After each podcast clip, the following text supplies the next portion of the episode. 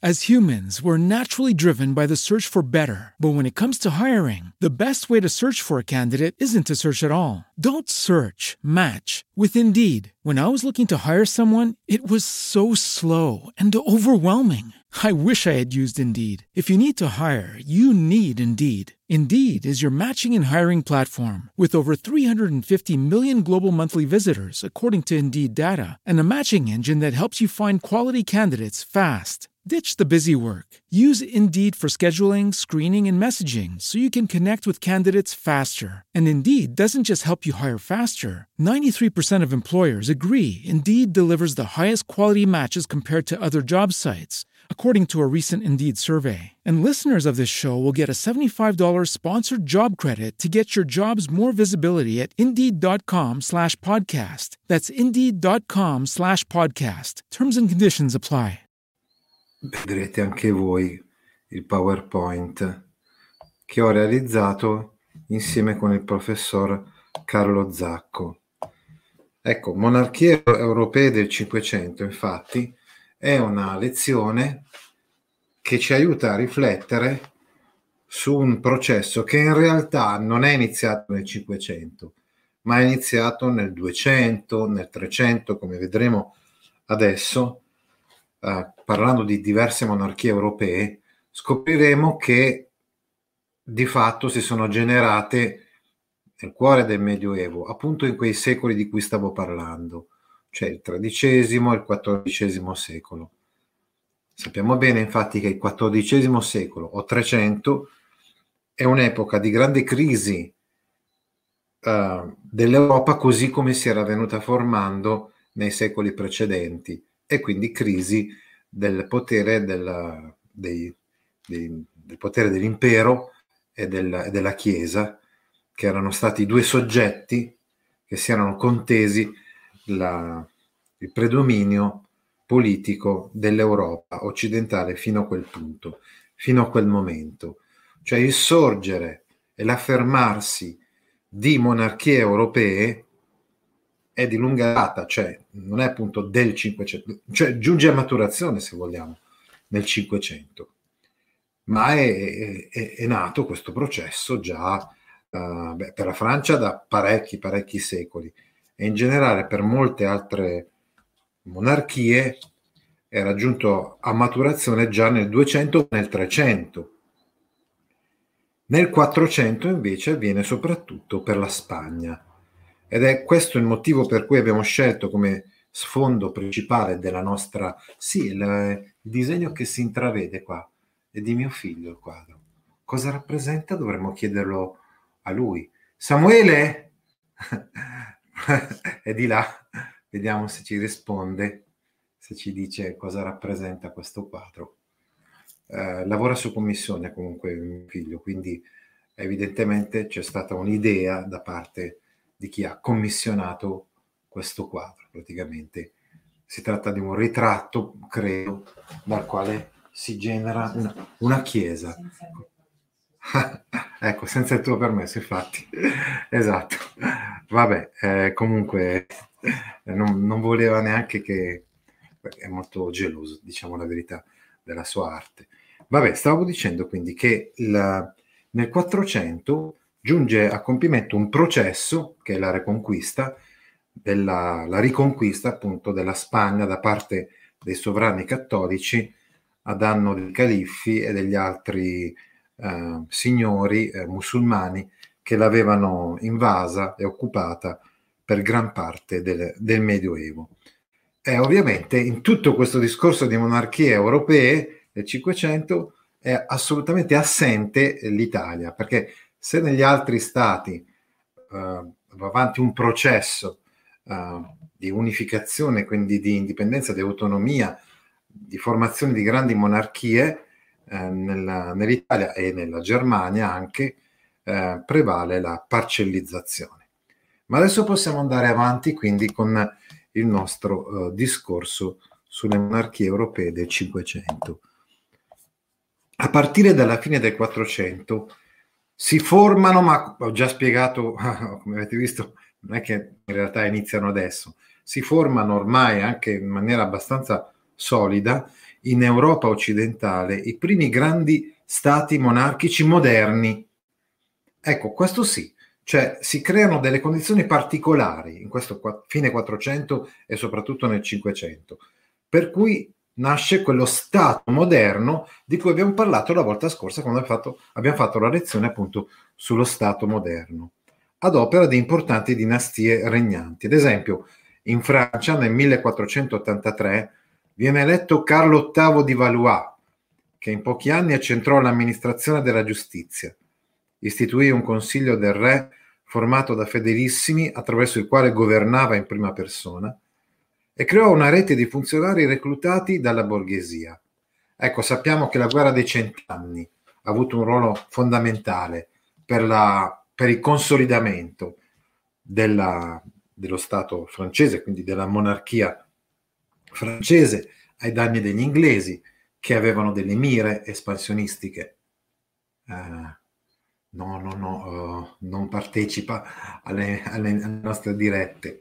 Eh, mio figlio sta facendo il suo lavoro, sta disegnando di là e quindi anzi l'abbiamo un po' disturbato perché non voleva neanche far vedere un po' la sua, la sua arte. L'abbiamo, vedete qua dietro, un pochino si, si intravede, però l'abbiamo un po', come dire, forzato senza chiedere neanche il suo permesso. Stavamo dicendo quindi che per quanto riguarda, uh, ah sì, lo Stato moderno, dobbiamo dire che proprio il consolidamento di queste monarchie europee permette tutte quelle novità che abbiamo visto la volta scorsa nella lezione precedente. E senz'altro la Francia è un modello. Per esempio, modello di accentramento del potere. Perché è vero, magari anche nel Medioevo c'erano delle monarchie dove però il re era un po' il più grande dei signori, dei, dei più, il più grande dei proprietari terrieri di una nazione, ma è proprio in Francia che si assiste a questo processo attraverso il quale si accentra tutto a livello appunto centrale del potere centrale, la, la giustizia, la politica, il consiglio dei re, no? i funzionari, la borghesia, quindi diciamo l'amministrazione, cioè tutto quello che noi pratica pensiamo quando abbiamo in mente uno Stato si va formando in questi secoli.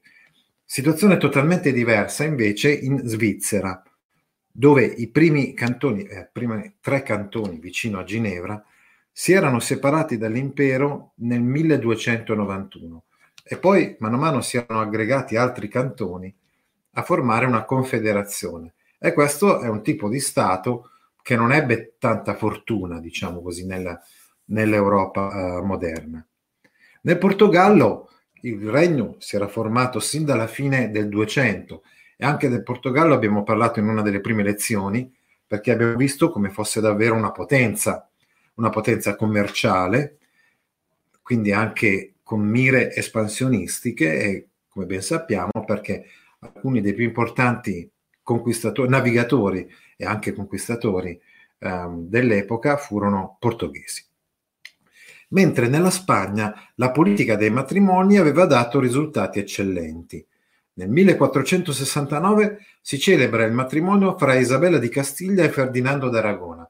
La Spagna era già in gran parte cristiana, però era fondamentalmente divisa no? in questi due grandi regni, il regno di Castiglia il regno di Aragona. Il fatto di fare un, questo matrimonio permise l'unione di questi due regni, fatto salvo il fatto che, insomma, comunque l'Aragona, che sarebbe poi l'attuale Catalogna, ovviamente detto così in maniera molto molto generica, e la Castiglia, quindi che sarebbe appunto il cuore della Spagna centrale eh, moderna, eh, ancora oggi eh, risentono di una divisione che ha radici profonde. Comunque loro, sposandosi, Isabella di Castiglia e Ferdinando d'Aragona, uniscono i loro regni, formando un unico grande Stato. Nel 1492 ci sono tre eventi che accadono contemporaneamente. Uno, la conquista di Granada, che vuol dire quindi l'espulsione definitiva degli arabi dalla penisola iberica e quindi, tra virgolette, dall'Europa la scoperta dell'America con l'afflusso di enormi ricchezze, e l'espulsione degli ebrei. Ecco, sì, questo anche eh, c'è da dire, che eh, effettivamente questo Stato si costituisce, ma uno dei fattori di unificazione è anche quello religioso e quindi tende ad escludere soprattutto la componente degli ebrei che poi eh, saranno costretti ad emigrare, marrani così li chiamavano, in tantissime altre zone e regioni, de- regioni dell'Europa, come ad esempio anche in Italia, a Livorno, a Ferrara, eccetera. Come vedremo con il prossimo uh, contributo video che faremo domenica sugli occhiali d'oro di Giorgio Bassani, dove parleremo appunto dell'antisemitismo, ad esempio, in quel caso uh, nel, durante il ventennio fascista. Poi abbiamo l'Inghilterra. La guerra delle due rose, terminata, quindi questa guerra, nel 1485 crea le condizioni, la fine di questa guerra, crea le condizioni per portare sul trono Enrico VII, Tudor, si, eh, sono decimati quasi tutti i nobili di parte avversaria, in modo particolare degli York, e, veng- e comunque le, le, dinastie degli York e dei Lancaster che si erano scontrate nella guerra delle due rose, eh, erano totalmente indebolite, decimate appunto anche eh, da questa guerra. Allora i Tudor si alleano ai Lancaster solo ed esclusivamente però per esautorare definitivamente sia gli York, che erano quindi i loro avversari, sia i Lancaster che teoricamente erano loro alleati. Bene. Il re nominò nuovi lord, insomma si crea una nuova aristocrazia, chiamiamola così, più fedele al nuovo re, alla nuova dinastia. Istituì un tribunale regio, la Camera Stellata, che dirigeva gli sceriffi, un consiglio del re. Come potete vedere, quindi in Inghilterra si assiste ad un fenomeno molto analogo a quello eh, della Francia e quindi un accentramento del potere a livello, per esempio, del potere giudiziario o del potere esecutivo legislativo e amministrativo in genere. Poi non sto per parlarvi, poi non sto a parlarvi delle evoluzioni che si ebbero invece nell'Inghilterra del Seicento, ne parleremo in un'altra lezione. Passiamo adesso invece alle monarchie dell'Europa orientale. Anche in Europa orientale si verifica un processo di unificazione territoriale ad opera di grandi dinastie. Si consolidano quelle già esistenti nel Medioevo, come l'Ungheria, il Regno d'Ungheria, e la Danimarca, il potente regno di Danimarca, che aveva avuto un, uno splendore ecco, negli ultimi secoli del Medioevo, mentre i re di Svezia e di Norvegia, che all'inizio erano sottomessi alla Danimarca, acquisirono una loro autonomia e presero sempre più potere, soprattutto il re di Svezia. Nelle prossime slide altre nuove monarchie dell'Europa orientale, quella russa per esempio, qui c'entrano gli svedesi tra l'altro, eh? nel 1462 salì al trono Ivan III il Grande, che liberò il paese dai mongoli e unificò i principati russi. Appoggiato dalla Chiesa ortodossa, si fece nominare Cesare Zar, Czar, Czar, Cesar. Non sarebbe altro, quindi questo titolo, se non, diciamo, storpiatura, ecco, in russo, della parola ca- Caesar, Cesare, Caesar, tra l'altro i latini, quando chiamavano appunto Giulio Cesare, non dicevano Cesar, ma dicevano Caesar, proprio ai tempi suoi, quindi del primo secolo Cristo. Ecco il motivo per cui questa, questo titolo, insomma, questo nome latino poi è diventato in Germania Kaiser e in Russia Zar, da Czar. Ivan III chiamò Mosca la terza Roma e quindi lo splendore della corte di Mosca nasce, diciamo, in questo periodo. Nel 1530 gli successe Ivan IV, che era un bambino di soli tre anni alla morte, diciamo, di Ivan III. Approfittarono di questo i grandi proprietari terrieri, cosiddetti boiari o boiardi, per ridurre il potere dello zar. Ma una volta maggiorenne, Ivan IV, detto il Terribile, sbaragliò i boiardi, ne requisì le terre e le distribuì ai suoi generali fedeli, ottenendo un grande potere. E quindi anche la Russia diventa una monarchia, se non un impero, appunto zar, eh, che avrà i suoi sviluppi anche nei secoli successivi. Infine parliamo della Turchia. L'età moderna, infatti, è anche l'epoca dell'espansione turca. Nel 1453 Maometto II assedia e conquista Costantinopoli, facendo cadere l'ultimo baluardo dell'impero romano d'Oriente e dando vita ad un nuovo grande potente impero affacciato sul Mediterraneo.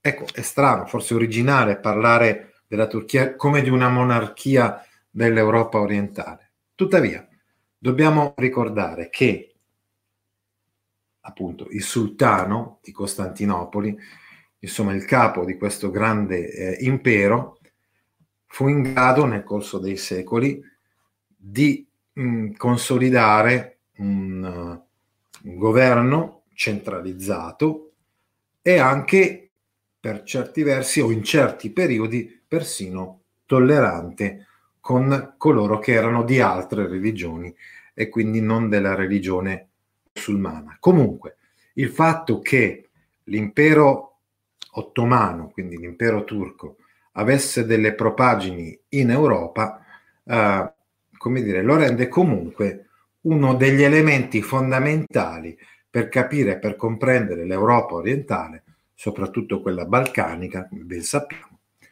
eh, esattamente come, eh, come, altri imperi di cui abbiamo parlato. Bene, oh, adesso io ho terminato la mia spiegazione, vi chiedo se avete insomma degli interventi da fare. Vediamo per esempio che qui, ecco sì, Zar deriva da Caesar, l'impero ottomano durò almeno nel nome fino al 1923. Come abbiamo visto nel 1453 cade l'impero bizantino per mano appunto di questi turchi ottomani. E l'impero ottomano quindi ha una storia comunque consistente, non dico di 400 anni, ma quasi, un 370 anni circa. Bene, uh, allora cosa stava... Vediamo un po' le domande che ci hanno fatto qui sulla chat eh, di YouTube, bell'argomento, ottimo. Ciao, ciao Fulvio, ciao prof, ciao Fulvio. La live oggi è già in via di, dire, di, di, di conclusione. Eh, sono live brevi, diciamo, sono lezioni breve, brevi, sono degli assaggi eh, che servono anche per, così, per focalizzare alcune questioni storiche importanti, però eh, da approfondire ulteriormente. Prof, voi in cosa siete laureati? Ah sì, allora, sia io sia il professor Carlo Zacco siamo laureati in lettere moderne e quindi eh, diciamo che abbiamo studiato, abbiamo fatto anche degli esami di storia moderna e di storia contemporanea e abbiamo proprio deciso questo, eh, cioè eh, di, di, fare queste lezioni anche per, eh, così, per mettere un po' a frutto i nostri, i nostri studi di storia moderna e contemporanea cosa che non c'è possibile nella programmazione della, dei licei in Italia, perché come ben sapete eh, nei licei italiani la storia moderna e contemporanea è insegnata dai professori di, di, di filosofia. Bene, altre domande, per, vediamo cosa ci hanno chiesto ancora. Melvin Johnson, per esempio, ci ha chiesto queste slide PowerPoint ce le ha salvate da qualche parte? È possibile averle? Mm, Può darsi, per gli amici sì, anche se noi stiamo pensando ovviamente soprattutto per le slide che ci hanno comportato un certo lavoro, stiamo pensando di, di venderle a, a, a, un prezzo etico tipo 0,99 eh, cente, 99 centesimi per ogni mh, presentazione. Farai mai qualcosa sull'analisi del testo ho già fatto uh, tante lezioni e quindi basta scrivere su YouTube uh, Gaudio analisi del testo e troverai tutte le mie lezioni, ad esempio di narratologia. Poi sotto il testo sono disegnati i profili di Ferdinando e Isabella. Sì, è vero, sono i profili di Ferdinando d'Aragona e Isabella di Castiglia. Eh, ecco, eh, per esempio un amico eh, ci chiede che cosa significa l'espressione marrano, che noi spesso usiamo come una sorta di piccolo insulto, che però, come stavo spiegando, è un'espressione che ha una sua origine eh, storica, perché era il modo in cui eh, gli spagnoli, appunto eh, cattolici, chiamavano sia i mori sia eh, gli ebrei, anche quelli da poco convertiti. Quindi ignobile violatore del codice cavalleresco, il marrano è, era, secondo appunto gli spagnoli, colui che mancava di, fidu- di, di, di fedeltà, ecco, insomma, eh, lo usa Ariosto anche nel suo poema del, dell'Orlando Furioso. Ecco, quindi c'è questa origine storica, anche se oggi usiamo semplicemente per indicare una persona villana e tracotante. Kaiser e Zar certo che vengono da Cesare. E poi giovedì prossimo la prossima lezione di storia moderna e contemporanea. Ciao a tutti, ciao ciao. È il momento di lasciarci ragazzi. Ciao ciao. As humans, we're naturally driven by the search for better. But when it comes to hiring, the best way to search for a candidate isn't to search at all. Don't search, match with Indeed. When I was looking to hire someone, it was so slow and overwhelming. I wish I had used Indeed. If you need to hire, you need Indeed. Indeed is your matching and hiring platform with over 350 million global monthly visitors, according to Indeed data, and a matching engine that helps you find quality candidates fast. Ditch the busy work. Use Indeed for scheduling, screening, and messaging so you can connect with candidates faster. And Indeed doesn't just help you hire faster. 93% of employers agree Indeed delivers the highest quality matches compared to other job sites according to a recent Indeed survey. And listeners of this show will get a $75 sponsored job credit to get your jobs more visibility at Indeed.com slash podcast. That's Indeed.com slash podcast. Terms and conditions apply.